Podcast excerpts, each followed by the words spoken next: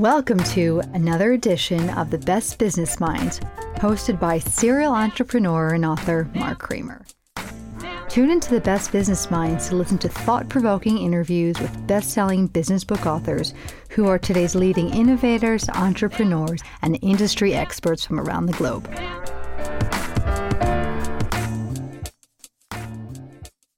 Welcome to another edition of the Best Business Minds, where we interview business leaders and academics that write thought provoking books. I'm Mark Kramer, a serial entrepreneur who consults with family businesses and entrepreneurs. This is our 139th show. Today's guest is Navy SEAL and leadership expert Rich Diviney, author of The Attributes. Rich, welcome. Thank you, Mark. It's great to be here. Thanks for having me. Oh, no, thank you. And, and as I said, the book is great. And again, thank you for your service to country. We all very much appreciate it. Well, I, I, I appreciate and we appreciate the appreciation. So thank you. it's a mutual admiration society. Thank you for uh, serving, but please tell me about your professional history. You know, uh, you don't have to give details about the SEALs, but tell us about how you got to where you are now. Yeah, of course. You know, so I I grew up wanting to be a Navy pilot. My twin brother and I. My dad was a private pilot, so we loved flying. And this was back in the early '80s. So this was pre Top Gun. Uh, we still uh, Top Gun. When Top Gun came out, we just it just made us want to do it even more. But uh, but because uh, it was an awesome movie. But we we grew up kind of bent on Navy pilot. It was early '90s, the first Gulf War, that I learned about the Navy SEALs, and um, and that's when I said, "Oh, these guys are pretty pretty cool." Uh, got myself uh, to a, a, a, an RTC program at Purdue, and ultimately, as I got as I approached commissioning, said to myself, "Well, I, I kind of know I could be a pilot, but I, I don't want to wonder if I could be a SEAL." So I I, I applied, got selected, and then in '96 went to SEAL training. Um, and really, as as we know, everything became very kinetic in 2001. I was an officer, so so I was in leadership positions, uh, platoon commander, troop commander. Um, uh, worked most of my career in one of our most specialized SEAL commands. Uh, did half of my career there, but while there, also ran training and assessment for that command. Was a commanding officer of a SEAL squadron, um, and uh, and retired in 2017 after just under 21 years. And then after retiring, got into the leadership culture space, which I, I thought was nice. But I was I've always been really fascinated by performance, and so that's why I I wrote the book and and it was based on some of the work I did in the SEAL teams. I'm really interested in this idea of performance, and of course wrote that and and um, published it in, in, January 2021. And the last two years, been building a business with my wife around these concepts and consulting around performance and hiring and selection and and really high performing teams and individuals. And the book is great about that. And anybody who's going to try to build, especially entrepreneurs, it's a must read book for sure. What what was the hardest part about being a SEAL, and what did you like most and least about it? Oh, uh, hardest part about being a SEAL. Um, I mean, I'm gonna get, uh, just to get real, real. I guess brutally honest, it's losing people. That's the hardest part. Is that you're in a profession where, uh, unfortunately, you have friends who are taken from you too early. Uh, war sucks, and it, it sucks for everybody. And, and it should be, you know, most of us who've been there and done that are all uh, somewhat pacifists at this point, and and not not in saying in the way that we understand that there are bad people out there who need to be addressed, but we also know that things like war and conflict have to be very deeply thought through and considered prior to doing it because because it is it's a horrible scene. So I think that's what uh, I like the least. what I like the most uh, was the humor. I mean, I tell you what, I don't humor is one of the foundational elements. I talk about that in the book as, as a foundational. Yeah, I have it as a question. Yeah, for high performing teams. But the but the times I look back that we were joking around and laughing when the environment around us was probably the most miserable you could imagine, and we were laughing so hard we could we were crying. That's the times I I love the most, and that's probably what I miss the most is that type of bonding and camaraderie. And and when I get together with my with my buddies who I served with, in fact, I just had coffee with one of them this morning it, it, you just get it back. I mean, you just start you just start joking around in ways that you just otherwise wouldn't with other people. All right, so that's that was probably my favorite part. Uh, and have you worked for any corporations since you left the SEALs? Like, did you go into the private sector?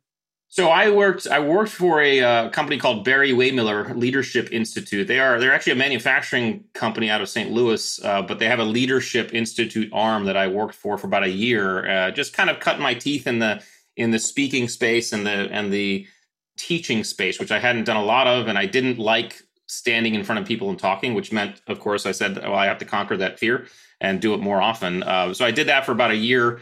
and then pulled out of that to become a, uh, an independent contractor really because i wanted to i wanted to i love leadership and culture but i really wanted to focus on performance and of course for me this idea of performance and this elemental performance it, it you know there's leadership and cultures in there obviously because leadership is about performance right but uh, but that's the lane i wanted to go so i would say about a year working for somebody and since then i've worked for myself so. yeah, well you guys are natural entrepreneurs i mean you're raised to be natural entrepreneurs yeah, I think so. I think it's that mentality. What what makes the seals unique? So it's it's really what I defined. It's it's kind of if I were to if I were to tell you what I'm totally into now and what I'm focused on in my post Navy career, it's how I defined the SEALs even when I was in the teams. And I, I used to say, hey, it's not about the shooting, it's not about the skydiving, it's not about all the stuff you see on TV. Navy SEALs are masters of uncertainty. Uh, we are individuals and teams that can drop into complex environments and perform. And so, what I've been doing, what I'm fascinated with doing, is is helping others become masters of uncertainty. The attributes is just the first step. In fact, the second book, the book I'm beginning to write, will be called Masters of Uncertainty. And the journey we take clients on with our company is a Masters of Uncertainty journey. But um, but that's what makes SEALs unique is that uh, they are individuals and teams that can drop into deeply complex environments and perform optimally. Um, and that's that's how we do what we do. That sounds like the definition of an entrepreneur for sure. Yeah. Uh, please define attributes as you wrote about in the book, uh, and how many are there? Yeah, so I mean, over twenty, I think. You know, well, there's more than that. I wrote about twenty five uh, in the book. Yeah. There's more than twenty five, right? But attributes, what you know, attributes are are elements of performance that lo- largely go unconsidered or get conflated with skills. And when I was running this assessment selection program at this very specialized command, I was designed, I was tasked with, hey, you need to help us articulate what we're doing here. And what I had to do was I had to pull apart performance. A lot of times when we look at performance, we look at visible skills. And skills are, just kind of lay out the terms here, they are not inherent to our nature. None of us are born with the ability to ride a bike or throw a ball. Skills direct our behavior in known and specific environments. So here's how and when to throw a ball or ride a bike. And then because they're highly visible, they're very easy to assess, measure, and test. And you can put scores around them and stats around them. You can put them on resumes, which is exactly why we get seduced by skills often when we're picking teams. But what skills don't tell us is how we're going to show up in stress, challenge, and uncertainty. Because in an unknown environment, it's very difficult, if not impossible, to apply a known skill. This is when we lean on our attributes, okay? Attributes, on the other hand, are inherent to our nature. All of us are born with levels of patience, situation awareness, adaptability, resilience, okay? We can develop those things over time and experience, of course, but you can see levels of this stuff in very small children, which means there's a nature nurture element to attributes. Attributes don't direct behaviors, attributes inform behavior. So, in other words, they tell us how we're going to show up to an environment. My son's levels, for example, my son's levels of uh, perseverance and resilience informed the way he showed up when he was learning the skill of riding a bike and he was falling off a dozen times doing so.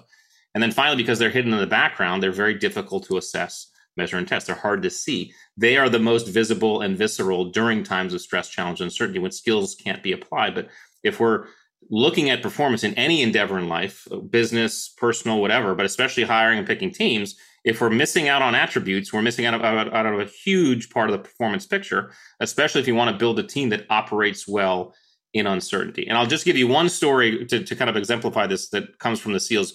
So back uh, back when I went through training back in '96, one of the first things you had to do when you got there was swim 50 meters. So you had to jump into a pool, swim 25 to one end, swim 25 to the other end. Standard swim test. The story goes, this happened apparently before I got there, but the story goes, the, this kid shows up. It's his turn to swim when he jumps into the pool, he sinks right to the bottom and he starts walking across the bottom of the pool to one side. And then he walks across the bottom of the pool back to the other side. He comes up and he's gasping for air, nearly drowning. And the instructor looks at him and says, What the heck are you doing? And the kid, who's still trying to get his breath, looks at the instructor and says, I'm sorry, instructor, I don't know how to swim. At that point, the look the kid, the instructor looks at him, takes a pause, and says, That's okay, we can teach you how to swim. Now, why did the instructor say that? The instructor said that because he knew that if this kid had the attributes, the qualities that allowed him to show up to Navy SEAL training without knowing how to swim, he had everything inside of him that we needed for him to be a Navy SEAL. Teaching him the skill of swimming was going to be the easy part, right? So, so these attributes have to be considered in, in performance, but especially if you want to build teams that operate in stress, challenge, and uncertainty, and specifically masters of uncertainty. So we have a question from the audience. What was the trigger point in your mind to become a SEAL? After not wondering about it for years. How would you compare yourself to fellow SEAL, the Beast, David Goggins? David Goggins, yeah. Thanks, Tom. That's a good question. David and I know each other. I know David. We served together once. In fact, he and I saw each other right before he released his his his. Well, not. I guess he just released his new book, but his his last book, Can't Hurt Me, and we talked about this. Um, so let me take this one at a, one at a time. Trigger point to become a SEAL was this idea that I I didn't want to wonder if I could. Um, I knew I could be a pilot, but I didn't want to wonder if I could. So I just said I'm gonna I'm gonna try it and see if I can. So that was really the trigger point. And then of course now you're you go down a road. So um, uh, David is a very interesting dude, um, and I wouldn't compare myself to him because he's he is he's uh he's a he is a beast. He's a physical piece. One of the things that that one of the things about David and he and I talked about this is he a lot of his um, his lessons, his his testing himself comes from this physical world. He puts himself into physical environments to test himself, um, and and while that's really uh, while that's really uh, helpful and, and and can can be a great way to test oneself, um, it's different than say combat. It's different than going through an experience building a, a business. It's different than going through a a, an illness like cancer. There's a different level of managing and performing in uncertainty that physical endeavors don't give you. And so I think I think he one of the reasons why I love David and I love what he does is a he's incredibly authentic. Okay, so and through his authenticity, he's inspiring, and then through, because of what he does, he's able to inspire people in walks of life uh, that never might have been inspired, like inner city and things like that. People say, "Hey, I can." He's like, "Hey, just get through it. I can do this." Right? I love that stuff. I think where uh, where I enjoy uh, breaking off is is saying, hey, okay, okay, look at this stuff now. Let's go a little bit deeper and let's see how we can apply some of what David talks about in terms of this mental game to experiences that aren't in fact physical, right? Then that are like really they're truly mental, they're emotional, they're they're organizational, they are life in in in all terms. And so I think um, I don't compare myself to guys like um, David or even Jocko, I think what they do is is is phenomenal. And what I try to do is say, okay, based on what they do, because they do it so well, how can I create something that can be additive or help someone go a little bit deeper? And that's kind of my my thought. So thanks for the question, though, Tom. Um, you start your chapter on leadership writing that leadership is not a position but a behavior. Please explain that. And from your experience, are leaders born or can anyone be taught to lead? Yeah. Um, all right. So leadership. So we often get being in charge and being a leader conflated okay they are not the same thing one is a position and one is a behavior okay um, and the reason is because and here's the other bad news while you get to while you get to self designate as being in charge you don't get to self designate as a leader you don't get to call yourself a leader that'd be like calling yourself good looking or funny other people decide whether or not you're good looking or funny. Other people decide whether or not you're a leader, and they do so based on the way you behave. Okay. These behaviors are what actually causes people to say, that is someone who I want to follow. Now, a lot of us may have had this experience, okay? I know I did in the military where the person who is in a hierarchical position above me, I look at and I say, I wouldn't follow that person anywhere. Meanwhile, there's someone over here by the water cooler who has no hierarchical position whatsoever, and I say, I would follow that person to hell and back. It's because of the way we behave, right? So, so to be a leader, you have to behave like a leader. And if you think you're a leader and you look back and there's no one following you, I got bad news for you. Okay. You might be in charge, but you're not a leader. So the in terms of um, in terms of the second part of the question, are leaders born or are they made? I say they are neither. They are chosen. Okay. Leaders are chosen by the people who say, I want to follow. And it's based on these behaviors. So if you're someone who is in charge, that's great. If you want to be a leader, you have to behave in a way that leaders do. And I have the five attributes. Most of these behaviors, by the way, stem from these core attributes. And I talk about five of them in the book. But if you behave this way, people will say, generally, that is someone I want to follow. Is is there any leader that we see every day that you say, man, that that person, he or she, and it doesn't matter what country or or what line of work, do you say, I'm really impressed with their ability to lead? Yeah, I mean, again, I think because it's a choice and a, and a decision, it's it's highly subjective to the individual. All of us have different people who we look at and say that is someone I would want to follow. I mean, sure, there's probably more ubiquitous um, uh, examples out there. Certainly in history, Abe Lincoln, Winston Churchill. You know, I think there's always some people who who who a lot of people, the majority of people say, you know, that person behaves in a way. But but when it comes to who we individually subjectively choose, I mean, we all know this. In fact, our politics, as divisive as it is now, can is is a good descriptor. I mean, th- there are people on the right who consider people who consider certain people leaders, while people on the left say, "No, I would never follow that person," and vice versa, right? So, so it becomes a subjective task. Um, I think, though, it's different than someone again just being in a position of hierarchy or being in a position of of um, of power or even fame. It's how really that person behaves right? And and i think the truest leaders in our lives personally are the ones who we have contact with and the ones who behave in a way with us that we're like yes i would follow that person. That is someone who i look up to i would follow and and and and, and i can consider them a mentor it's funny. Uh, get, staying away from the politics, I had a leadership expert um, who written a book on, on this show, and he said President Trump is not a leader, he's an influencer. And he said there's a difference. And then he gave his difference. of course, you might look at President Trump say, I think he is a leader because of whatever he does. But I thought it was interesting that they felt he was more of an influencer than a leader. Yeah. Uh, another question from the audience. You're touching on coaching. How do you test and determine if someone is coachable? What is the point where it becomes an impossible task to be successful?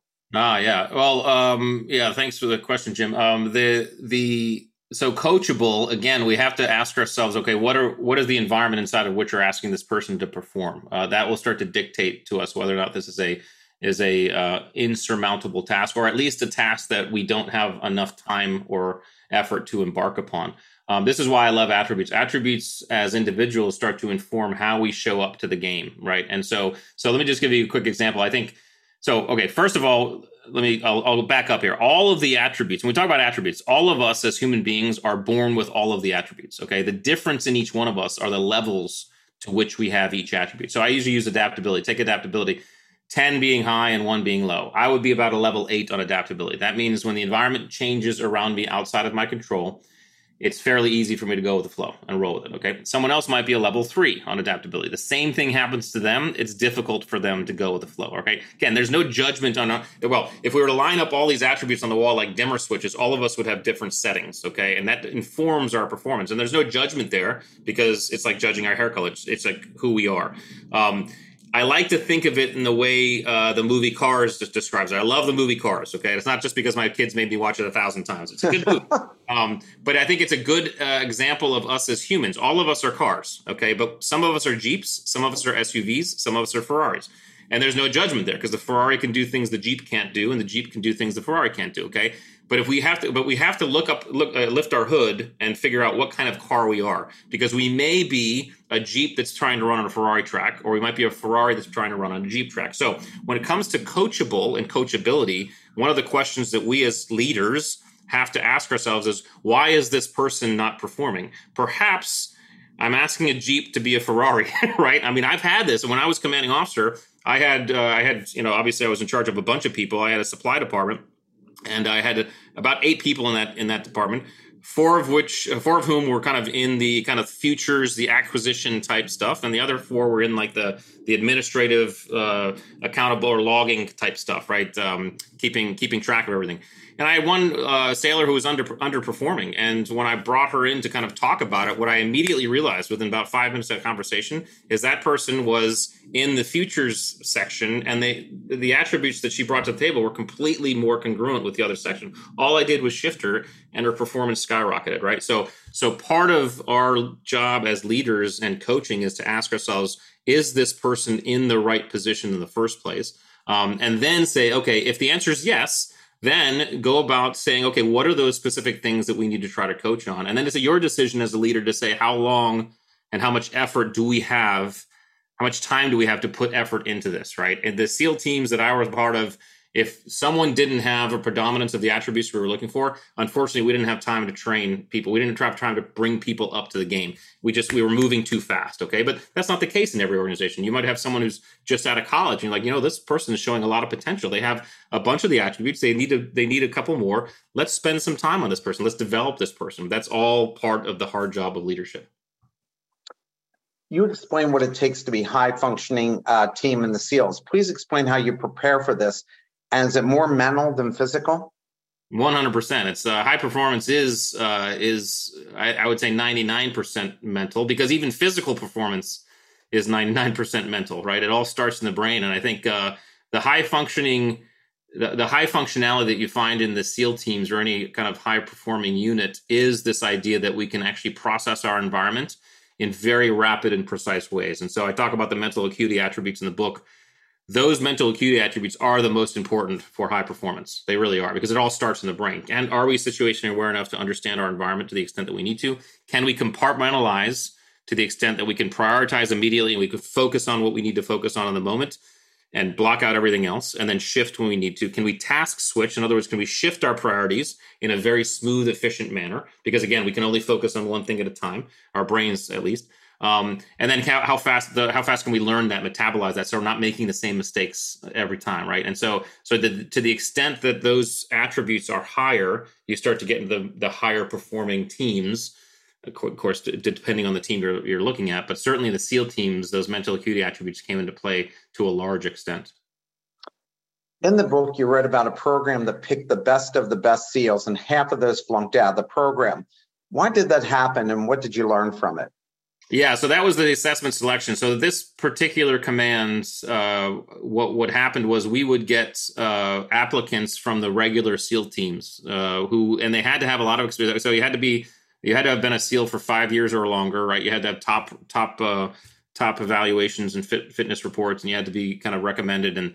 So top dudes, and they were coming to our our program, and we had a nine month process that we we put them through. a Nine month kind of we called it BUD/S too, um, but it was nine month, and fifty percent were were were flunking. I would say flunking. They weren't they weren't making it through the program. And one of the problems we had when I took over was we weren't able to effectively articulate why guys were not making it because these are the top guys. We were saying things like, "Wow, they couldn't shoot very well. They couldn't do this very well." All very skills based. It didn't make sense because these guys were all top dudes, right? And so yeah. I was tasked with, "Hey, Rich, you need to articulate this better. This is when I began to dis- dissect attributes and skills because what I recognized was that hey, wait a second, it wasn't about us looking for specific skills in this program. Just like just like basic SEAL training BUD/S is not about looking for specific skills. Skills. We were looking for specific attributes, and the environments that looked like it was skills training was in fact attribute assessments. Right. We were seeing if the if the if the guys could actually operate in this environment and hey, the attributes to be able to do what we needed them to do. Um, and so that's really what I learned the most about that program, and really, I mean, kind of the impetus of obviously everything I'm into now and the and the and the whole book. And by the way, you guys are in high stress environments. How do you keep from burning out? Like, how long does somebody actually end up lasting in the SEALs? You know, like in professional football, it's a you know like a four years, I think, is the average, or three years. Yeah. And and you even see guys who have the talent uh, dropping out of the NFL for a variety of reasons. Yeah. So, how does that work in in that environment, a high stress environment? How do you keep people resilient and and not burning out? Yeah, especially well, seeing what you see.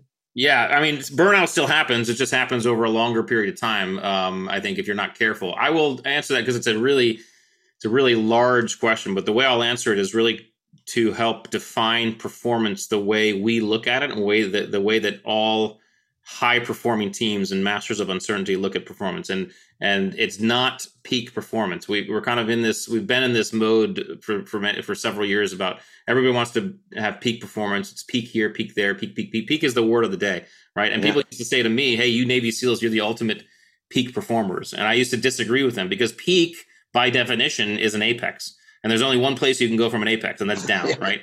And then peak also um, has to be usually scheduled and planned for and prepared for. The professional athlete, the professional football player, plans and schedules his entire week so that he can peak for three hours on Sunday. Okay. We don't get to do that, right? SEALs don't and normal people don't. Okay. So what we define it as, what I would define it as, and, and have been is optimal performance. Optimal performance means that I'm going to do the best that I can in the moment whatever the best looks like in that moment. All right. Sometimes our best looks like peak. It's flow states, everything's clicking, everything's awesome and groovy. Okay. Sometimes our best is I am just head down, nugging it out, going step by step because that's all I have right now. And it's dirty and it's gritty and it's painful and it's hard. That is still performing optimally, right? So, so optimal performance allows us a couple things. It allows us to pat ourselves on the back when we are just gutting it out and grinding it out because that is still performing optimally, right? But also, more importantly, it allows us to do what I call kind of proper energy management. In other words, I don't have to be peak when I'm driving to the grocery store. Okay, I can manage my energy in ways. Here's another myth I'll bust about the Navy SEALs because you see it on TV and movies. You might see a group of SEALs getting ready to do a mission, and they all get into a huddle and they start hoo-yawing and high-fiving like some athletic team about to take the take the field. It doesn't happen like that. Never happens, right? In fact, most of the times we were in helicopters going into a target, and guys were asleep. They were napping. Why? Because guy, we, we didn't know what was coming. We don't know how long we were going to be out there. We didn't know what we needed. We weren't going to waste an ounce of our energy on doing stupid stuff in the helicopter, right? We were going to save our energy. We we're to optimally perform. So optimal performance allows you, if you think of optimal performance as this umbrella underneath which peak can exist and grinding it out can exist and recovery can exist, all this exists, you know, in under this umbrella. And the way we delay burnout is we modulate our energy in the way we need to modulate throughout everything we're doing. That can mean even during a mission, right? There are phases even during a mission where things are slow down and I we're taking micro recovery moments depending on where you are. So I think that's kind of the key to uh, to a little bit more of the longevity. Here's a question from the audience. What's one blind spot that you had going through the SEAL program? And from a company culture perspective, what's the biggest blind spot you see in working with clients? Yeah, the the biggest so the I think the blind spot is this is this lack of understanding of how to what to look for if you're actually looking for the top performers okay because because skills are so easy to see we get seduced by them um, and the um, the blind spot i see in organizations all the time especially when I go and help them is that they are picking a lot of their hiring processes a lot of their performance evaluation processes are centered around and built around skills right and you're not learning about a team if you're just looking at skills so this is what i call in the book the dream team paradox you build a team with all the people with the top skills but they don't interconnect properly, right? So when the when the shit hits the fan, they fall apart. Okay, if you want teams, so I always define teams as any group of two or more people that are that are uh, that are bonded in uh, that are working together towards a common goal or objective. Okay, that's a team. A high performing team is any group of two or more people that are working together towards a common goal or objective that perform not only when things are going great, but also when things are going sideways. Right, that is a high performing team. And the only way you put together teams that do that properly is you look at attributes. And so, so when we go in, we start showing showing organizations, hey, and helping them understand the attributes you're looking for. It's it's like taking the blinders off, and now they have ways to save money on on bad hires. They have ways to performance evaluate in ways that that they never considered. They start to look at performance in a whole different way. That's the blind spot because if you want to build masters of uncertainty and teams like that, you have to look at attributes. Another question from the audience. In 2017, I attended a keynote presentation uh, by Robert O'Neill and a member of the SEAL Team 6 mission involving Osama bin Laden. He said a SEAL's number one leadership trait is that they never quit, uh, which is also an important trait for entrepreneurs. How important is never quitting and being a Navy SEAL or a successful uh, successful entrepreneur? Yeah. All right. Thank. Yeah. Thanks, Chuck. That, so Rob is a great friend of mine. We served together. Um, I'm not sure if you read his book. Uh, I did. Operator, yeah. But, uh, but Commander Rich, that's me. So we deployed uh, when he talks about Commander Rich, that's me. We deployed together. In fact, I talked to him just last week. He's a great friend. Um, however, I would disagree slightly on what he says, and it's not because what he says is wrong. Um, it's because um, never quitting comes with this um, this definitiveness and almost a stigma. And what I, the way I would describe this, in fact, I just wrote a, I just wrote, I wrote an article recently, and the, what I titled is, is, is, I titled it, "It's okay to quit, just never give up." Okay, and I actually give an example of a mission that we turned around on that I had to turn everybody around. Rob was on that with me. In fact, Rob was on a couple of missions that I had to turn around where this idea of quitting. I mean, quitting is um, we can think of it as kind of a very definitive, singular in the moment act, right? Um, and it's kind of done and it's over with, and it's kind of like you're quitting, like it's it's done, right? It's singular. Um, giving up is like you're giving up on like a whole goal. So the ga- examples will be like I can quit today's workout, right? But I'm not going to give up on being healthy, okay? And the idea is in any goal or endeavor, right? We're going to go down a pathway, and that pathway is going to be unknown in certain parts, and we're going to think we can we should go one direction but ultimately we're like oh shoot that's not working and if we're not smart enough to to manage our environment and understand and keep on interrogating whether or not what we're doing is working then we're going to fail. And sometimes when we interrogate whether or not what is working, we say, this is not working. We're going to quit what we're doing and we're going to try something else. Okay. And this is my example that I, I write about in the blog that we were on the mission. And as we are going down this mission planning and then starting to go out there, things were just coming at me and coming at us that I was like, this is not right. This is not fitting. This is, and finally got to the point where was okay, there's, there's just too much here. This this doesn't feel right. We're going to quit this, right? And it didn't. It you know again, I could say we we returned to base. You could say we you know live to fight another day. You can you can put we can wrap whatever words you want around that. We quit the op, and that's what it felt like, right? But I knew it was the right thing to do, even though it felt bad, right? So we quit. We went back. We regrouped. We figured it out, and we did something else the next day, right? So so quitting is okay as long as you never give up. So I would almost just modify is you never you never give up. That's that's one key trait of all Navy SEALs, and I think Rob would uh, would agree with. I'll text him after this and make sure he does. Another question from the audience: Is there a way to prioritize attributes most to least important, and or is it a situational dependent? Yeah, it's uh, it's both situationally dependent and um, and kind of organizationally and team dependent. So, for example and this is exactly what we do with teams and organizations. We help them figure out what the top attributes are for their team and organization. So, because that list is going to be is going to look different depending on who you are. In other words, the list of attributes required to be a great Navy SEAL team is going to look different than the list of attributes required to be a great sales team or a great surgical team or a or a car sale or, or a, you know a, a carpentry team. Whatever it, you, you name it, that list is different. It's subjective to that. So so we can we can do the work there and basically figure out what that master list is and absolutely prioritize what we think those top attributes are based on the, the process we go through. So you say, hey, when we're doing this thing, the top three attributes are this, this, and this. No, no compromise, nothing. If we do, if every member doesn't have these, I'm, they just can't be a part of this thing, right? And then it goes down in priority in terms of the way we do the process. So, so the answer is yes, you can prioritize them. We have a, we, there's a process and a system we take organizations through to do that. Um, and once you once you prioritize them and organize them th- that way, now you know exactly what the absolutes are and the things you can kind of waver on.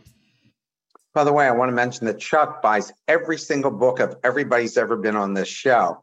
So his library is pretty extensive, and I'm sure he'll be adding your book as well.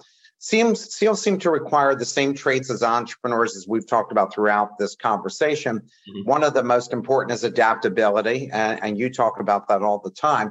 What kind of mental makeup do you need to be adaptable, and can anyone become really good at it?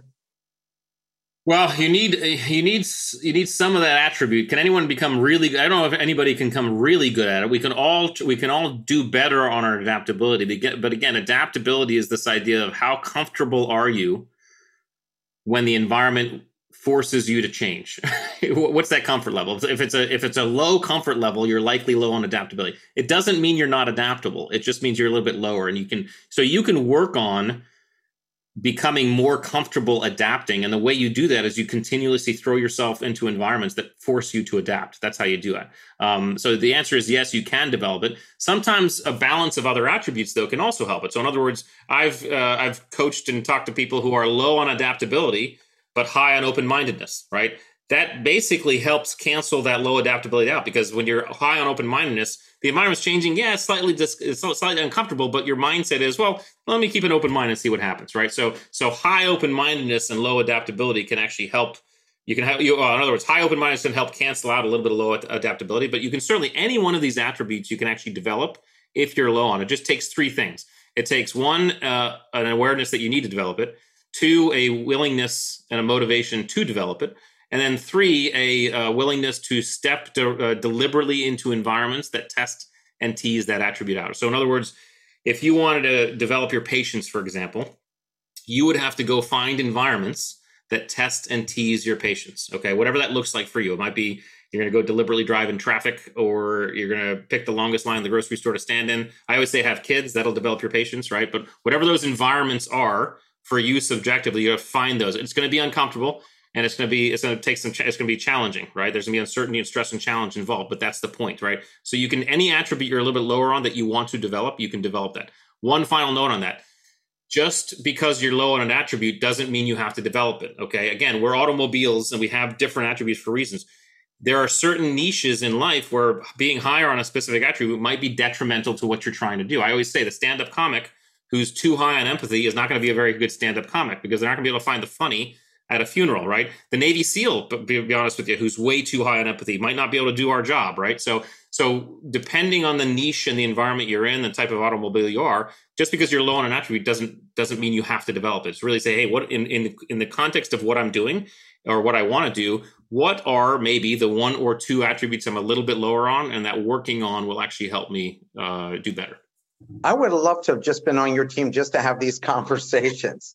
I, I, just enjoy listening to you uh, talk about that. You write about the power of humor, especially when things are going well. When is a good time to interject humor, and when should it, uh, and what should it look like? I'm of the opinion that it's never a bad time to interject humor, but I'm of, you know, the SEAL teams are a, uh, I mean, we are, we laugh at everything. That's a superpower. And, and here's why. When we laugh, we are juiced with three very powerful chemicals, neurotransmitters. One is dopamine. Okay. Dopamine, we all know it's, well, it's often mistaken as the reward chemical, right? It's actually more of a motivation chemical. It tells us this is good, keep doing this. But it's the root of all addictive behavior. You know, dopamine tells us, hey, this is good, keep doing this, keep doing this, right? So anyway, we get we get dopamine. We get endorphins. Endorphins are the human body's uh, opiates. Okay. Interestingly enough, um, late 60s, early 70s, doctors were studying the brains of drug addicts. And inside the human brain, they found opiate receptors. So like, that's interesting. Why the heck does the human brain have opiate receptors? It's because we make our own opiates. They're called endorphins. We've often heard of this as runner's high, all right, or whatever. We, we get endorphins because we are designed as endurance creatures. We, we're designed to go the long haul to find food, shelter, water, whatever. Endorphins help us do that. So we get dopamine, we get endorphins, and finally we get oxytocin, known as the love hormone. Okay, it's more of a neurohormone, which means it affects both the body and the brain okay but known as you know it's it's it's a bonding binding chemical right? We get huge amounts of oxytocin when we engage in physical contact with other human beings or our pets.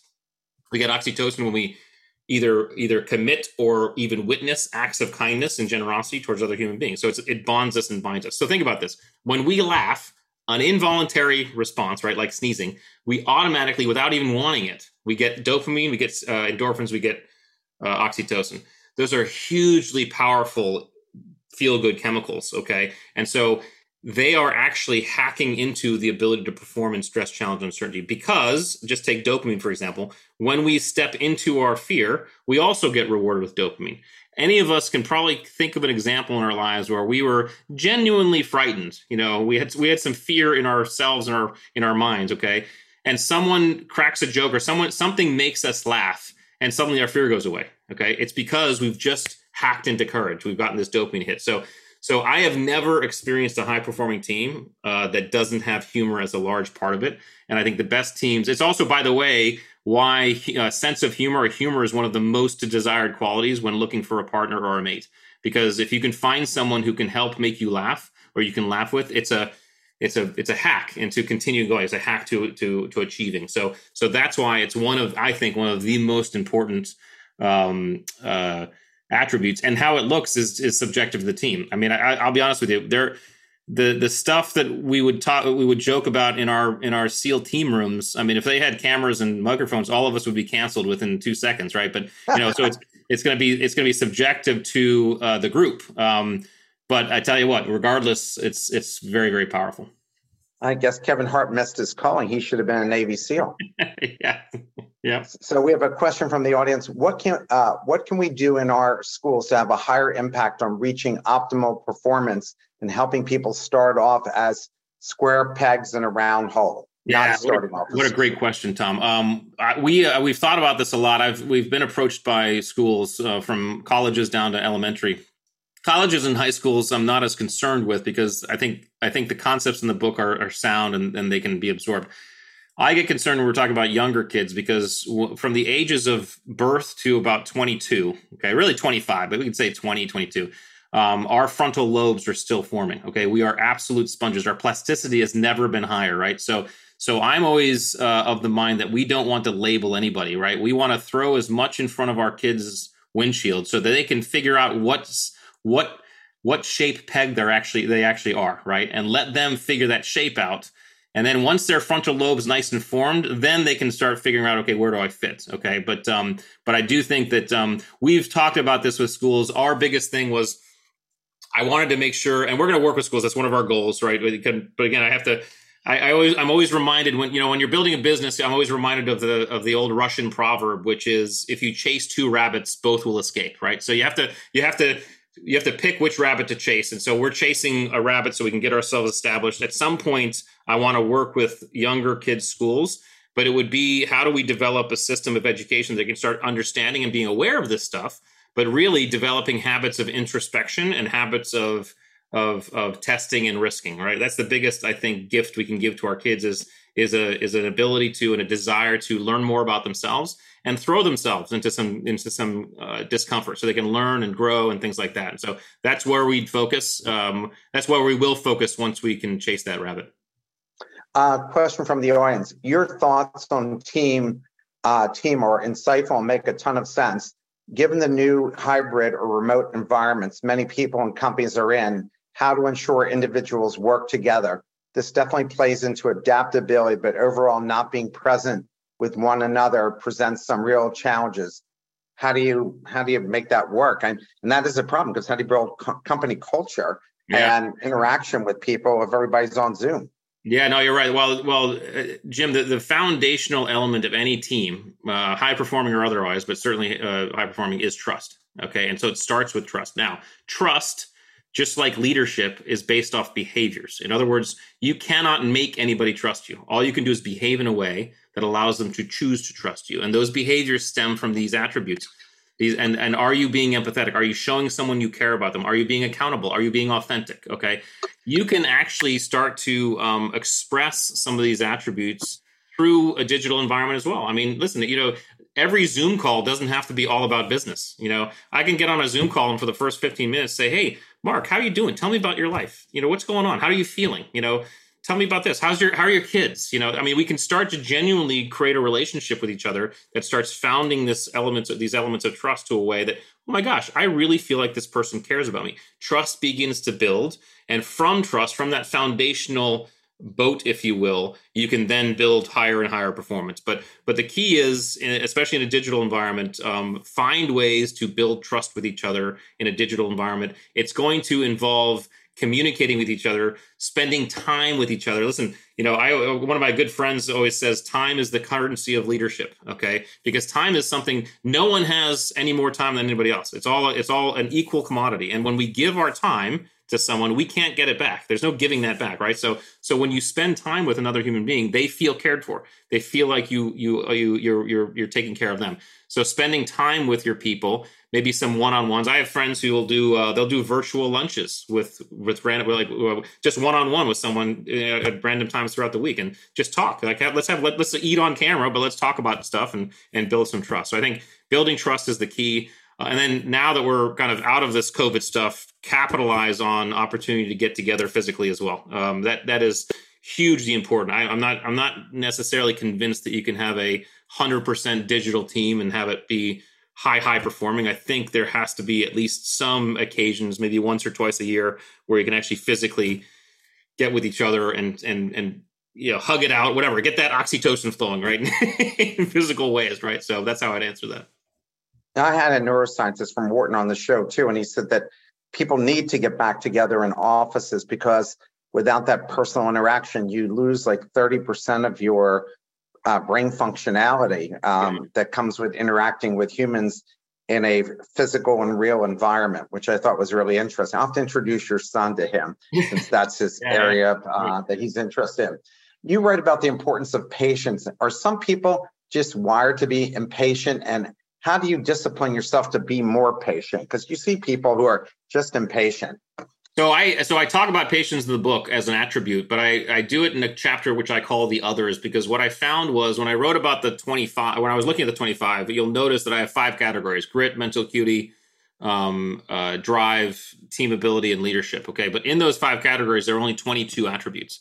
Um, the other three, or we could actually call them six, I talk about in uh, the uh, the chapter called the others. The reason why I set those apart was because they didn't they didn't share the same properties as the first 22. So, in other words, adaptability, resilience, courage, um, situation awareness, one could argue that uh, if you're a little bit higher on that, it could it's a better thing, right? You know, better option. So higher is a little bit better, not too high, but higher is a little bit better than lower. Okay, that could be argued. But when it comes to things like patience and impatience, or competitiveness and non-competitiveness, that same calculus doesn't exist. In other words, there are highly successful people who are both patient and there are highly successful people who are impatient. There are highly successful people who are competitive. There are highly successful people who are not competitive, right? So, so in terms of patience as an attribute, nothing's wrong with being highly impatient, and nothing's wrong with being patient, right? So you have to figure out where you are. You just have to see if that's helping you in your endeavor. What I will say about success is I I do think one of the keys to success is the ability to delay gratification. Okay, that is another level or different, almost a little offshoot of impatience that I think has to be, and maybe maybe I haven't really thought too deeply, but maybe we just call it even something else. But the ability to delay gratification is, I think, essential to success, right? Because what that means is I'm going to do the hard work now, right? I'm willing to do the hard work. I'm willing to take the hits. I'm willing to take the lumps. I don't need the reward in the moment. I can work hard and get the reward later. I think that's the type of patience that's required for ultimate success. But in terms of attribute wise, being highly impatient or being highly patient, not a big deal. In fact, the best, the most high performing teams have both polarities on it. My wife and I, is I'll uh, give my wife and I example. We're married for about 21 years now. We've lived the war together. Okay. She is an impatient person. Okay. That's just her attribute. I am a patient person. Now, that's worked beautifully in our relationship because when patience is required, I typically step up and take lead. When impatience is required, she steps up and takes lead, right? And that's how we play the game. Okay, so so we can come to these teams. Same with competitiveness and non-competitiveness. Same with the other one, fear of rejection versus I don't care what people think. Those are the three ones that actually the polarities. Having both polarities on a team actually make make for the highest performing teams. On this line of patience, and then we'll get back to questions from the audience. When does too much patience as a leader negatively affect the organization? And how do you know when it's time to flick the switch? Well, I would almost say yeah, it's like, not it's not necessarily too much patience it's too little decisiveness you know i think i think um i think decisiveness uh and, and, the inability to make decisions the inability to actually move when you need to move is actually what's going to affect an organization negatively um, i would not argue that too much patience or too much impatience would affect it negatively i think um uh, or, or, I mean, we could we could certainly make arguments. Uh, you know, nothing's nothing's absolute, right? But I would I would I would actually relate that to decisiveness. Um, if if a leader is is unable to make effective decisions in an efficient manner, in a in a timely manner that makes sense, that is going to affect the organization. And by the way, it'll also erode the people's ability, uh, the people's belief in their ability to lead. Decisiveness is an, is a leadership attribute that I talk about, and it's it's a leadership attribute for a reason. Because, and this again, this is different than making decisions. Making decisions is a skill. You can teach someone how to make better decisions, and there's a process by which you do it. Decisiveness adds efficiency and speed and timeliness of the process. And and leaders, the best leaders, are decisive, not in an irresponsible way, but in a way that says, hey, I'm going to collect as much information as I can, but I'm not going to go overboard. I'm not going to have paralysis by analysis. I'm going to make a decision. We're going to move on it. And we're also going to use accountability because once we move on it, we're going to see, hey, was that the right direction? Is this working? If it wasn't, we're going to make a different decision, right? That's that's those are the best leaders. Um, they're they they buttress their decisiveness with accountability, um, and I think that's the best uh, best combination. A question from the audience: How have women changed the game in seals, um, uh, SEAL world and or in the cultures of companies you've worked with? Yeah, um, the uh, I see that from Tom, and I see the other. This, uh, Lewis also has one about GI Jane and women. So let's just talk about women in the SEAL teams. um, they are now allowed in the SEAL teams. This, women are allowed. None of them, no, no woman has yet made it. Uh, for, made it in. I don't think they've started training or they've not made it through yet. Um, I know there, there's a woman who made it through the special warfare combatant crewman, the boat team folks, um, which is great. Um, I'm a I'm someone just to put it quite bluntly who is really um, quite focused and ad about about not becoming a dinosaur. Okay, um, and I think there's there's dinosaur ways of thinking, and um, the world evolves, and war evolves, and I think we are in a position now where we're going we're, we're we're heading towards a world where um, the next war is not going to be fought and won by muscles and guns. Okay, it's going to be fought and won by intelligence. It's going to be fought and won by by by nerds and by thinkers. Okay. Um, now, when we talk about any any group of people that is exclusively one gender, okay, we are automatically missing out on 50% of the perspective okay and and you could you could do this you could do a really easy experiment take a picture just a, whatever you know a, a portrait or a picture of a living room for example and show that to a guy and say tell me what you see. And that guy's gonna be like well okay i see a couch i see a lamp i see a carpet. Then show it to a, a lady and see what they say. It's to be a whole different explanation on that okay? Um, it's because women and men look at the world differently and i'm someone who, who says hey if we're going to evolve our ability to defend our nation to uh, to protect democracy but to even do anything innovative and and um, and discovery inducing, we have to include all perspectives. Um, so it means the community has to has to change. It has to morph. Uh, it's trying to. It's difficult. Again, some communities won't survive that type of evolution. They may have to just die on the vine and something new emerges. Who knows? But I'm all for that. I think. I mean, we don't. You know, we have we're we're evolution creatures, and we we are creatures that have made it from cave dwellers to space space explorers, and we we haven't done that by this by keeping our, our thinking the same. We've done that by opening our, our perspective. So all that to say, no no no women seals yet. Uh, they are allowed, so we'll see what happens. And I think it's a good move. It's gonna there's gonna be some growing pains, and we'll see how that goes. But listen, my best friends now are the are admirals, right? And so and so and and guys I serve with are either master chiefs or, or out. But all these all of my best friends are now taking over this community uh, at very high levels, and I, I couldn't I couldn't be more comfortable. I mean, it's just I sleep so well at night knowing these guys have the watch. Uh, so we're in good hands. So just trust me. That's great. Uh, I thought it was interesting that you mentioned that seals have fear of rejection. Uh, please explain what you uh, what are the pros and cons of fighting against and accepting rejection because rejection is just a part of life. So fear of rejection. So this is this the, the, the, fear of rejection attribute goes into that others category, that others chapter that I talk about. And it's really this idea that we none of us like to uh, look bad in front of the group, and we we don't want to be isolated from the group. So what fear, what an elevated fear of rejection does for every one of us is it causes us to do things and perform in ways that we otherwise may have not. Okay. The example is I'll, I'll use me as an example. Okay. I don't like heights. I've never liked heights. Okay. Even though I love flying, right? But flying is different. So jumping out of airplanes was always difficult for me. Always. Every single time I did it. The reason why I did it hundreds and hundreds of times was not because I was going to DZs on my own. It was because the guys next to me were doing it.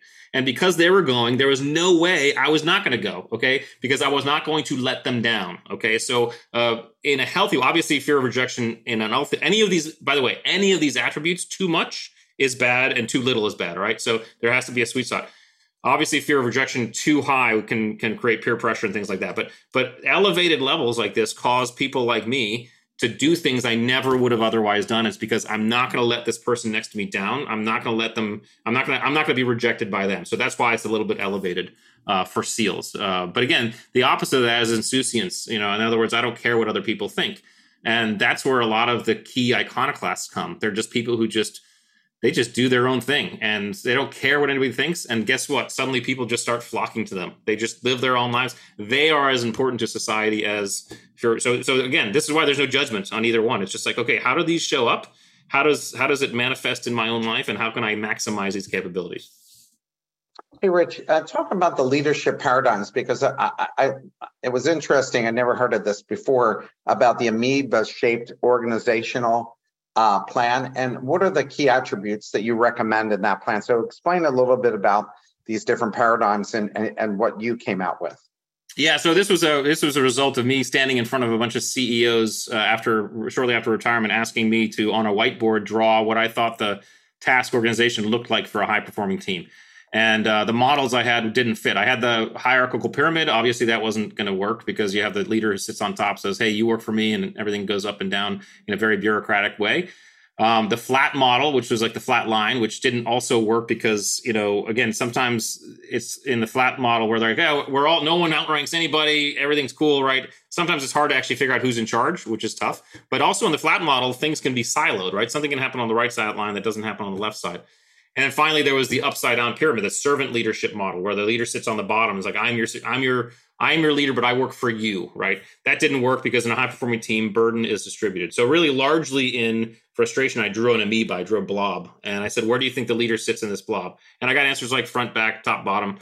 I said, all of you are correct. In a high performing team, the leader is wherever the leader needs to be in the moment. Okay. This is called dynamic subordination. In a high performing team and dynamically subordinating team, people understand that the environment changes and, and, and challenges and issues can come from any angle at any moment. And when one does, the person who is closest to that problem and most capable immediately steps up and takes charge, and everybody follows. And the environment shifts and someone else steps up, right? It's a constant swap. It's I also call it alpha swapping, that alpha position. This also goes speaks to the thing that, hey, leadership is not a position right it's actually it's actually a, it's a behavior it's when do you step up when do you recede my hierarchical position all that did as an officer in the teams is just define my roles in the teams. This is what i'm responsible for. So when it's my turn to step up i'm stepping up right? So dynamic subordination allows for this swap constant swap and that's exactly how the highest perform teams operate certainly navy seals. Um, it's this dynamically subordinating environment. Uh, question from the audience. What's the best uh, way instruments to measure the 25 attributes. Is there a test out there that measures this? Yes, right now we have a, an assessment tool on the website. Uh, we're going to be modifying it and making it even better, but uh, you can go test your grit, mental acuity, and drive attributes. We have one coming out for the leadership and team ability. That's going to be a little bit more complex because, again, you don't get to call yourself a, a leader. You don't get to call yourself a great teammate. Other people decide whether or not you're either of those things. So those assessments are going to be 360 reviews, not just self assessments, right? So, but we have those, uh, at least the grit, mental acuity, and drive. We'll have the leadership and team ability out right after the new year, plus a revised, revamped version of the single ones. Uh, so you can get a sense of those, and and we're also putting together this next year. We'll put together some processes to uh, to better help individuals figure out where they sit. We already have processes to help teams and organizations, but we're going to work on that. But right now, there are some assessment tools. Just go to theattributes.com. You can check everything out there. Excellent. Oh, you were able to buy that name, attributes.com? Oh, yeah, I did. I went in early. you must went really early, like when the internet was starting. Um, you write about narcissism. Uh, I would think that many of the world's greatest leaders and entrepreneurs are, are, are narcissists and, and had uh, and have a high rating of that, yet incredibly successful. Well, one is narcissism good, and how do you keep high potential narcissists from self imploding? Yeah, well, so narcissism was a great one to research. Um, again, just to kind of shorten this uh, to the degree that we can, um, the elemental definition of narcissism is the is the desire to stand out, be adored, and be recognized. That's it. Okay, let me tell you something. Every single human being on this planet, at some point in their lives, wants to stand out, be adored, to be recognized. And this is neuroscientifically proven because you get neuro because you get uh, neurochemicals, neurotransmitters released when you are getting adored. When, when an infant's getting paid attention to by their parents, they're getting dopamine, they're getting uh, serotonin, they're getting oxytocin. Doesn't change when you're adults. Okay. So, narcissism at manageable levels can be and often is the impetus to some very audacious goals. Why the heck would someone want to be a Navy SEAL? People ask me that all the time. I, when I really dove in, sure, I was a patriot. Sure, I wanted to serve my country, but I wanted to see if I could be a badass. I wanted to see if I could do mm-hmm. something that very few people could do. Then I asked my buddies, why do they become SEALs? They said the same thing. Okay, there's narcissism driving that to a small degree. The key is, so you don't get overboard, is tr- surround yourself with trusted teams Surround yourself with people who tell you the truth, even when it hurts, who keep you from getting out over your skis, who keep you humble, keep you laughing. And, and you can tell the, the malignant narcissist is always easy to spot because they surround themselves with yes men and they are people who bend the knee, who are always telling what they want to hear. And oh, by the way, those those positions are transient. So if someone leaves that group, that that person becomes immediately enemy number one to that narcissist. That's what that's just what happens. So malignant narcissism, you can always tell by the people who are surrounding that person. If we want to manage ourselves, we surround ourselves with people who tell us the truth. We trust. We're not always the center of attention. They keep us grounded. All that stuff. So let's see if we can ask you two quick questions here. First is when meeting someone who comes across as overly confident, how do you know if they're just hiding how inadequate they feel about themselves or are they comfortable about themselves? Well, the best way to do is experiential. That's why experiential environments are the best tool because anybody can say anything in a in a um, interview process. But if you start to inflict some discomfort and some uncertainty, that's when these attributes start coming to the fore without uh, without even asking for them. But but so so really that's so I always recommend to in interview processes if you can get experiential events in there, great. Um, if you can ask some questions that insert some discomfort, some some uncertainty, great because that's when you can start seeing these attributes. And when you start seeing attributes, you are seeing the real person. Last question. Uh, what skills are future leaders going to need to lead in a boundaryless uh, world that we now are come in, especially as Zoom has replaced the in-person interaction? Yeah, I mean, we we all need to work on becoming masters of uncertainty. It's not really about adjusting to the world; it's about adjusting to how the world changes. In other words, masters of uncertainty don't concern themselves with one specific environment. Masters of uncertainty concern themselves as what are the tools and the techniques and the attributes I need so that regardless of the environment, whatever happens, I know how to manage. I think that's what we're endeavoring to do.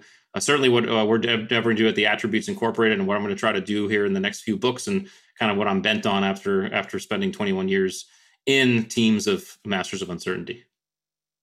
Right, exactly one o'clock. We thank you so much for taking the time. We will look forward to your next book. Everybody, it was wonderful seeing all of you. Everybody, have a great and safe weekend. Thanks, everybody. Thanks, Mark. Thanks for having me, and have a great weekend. Thank you for listening to another episode of The Best Business Minds. Tune in every Friday at 12 p.m. Eastern Time for our live recordings.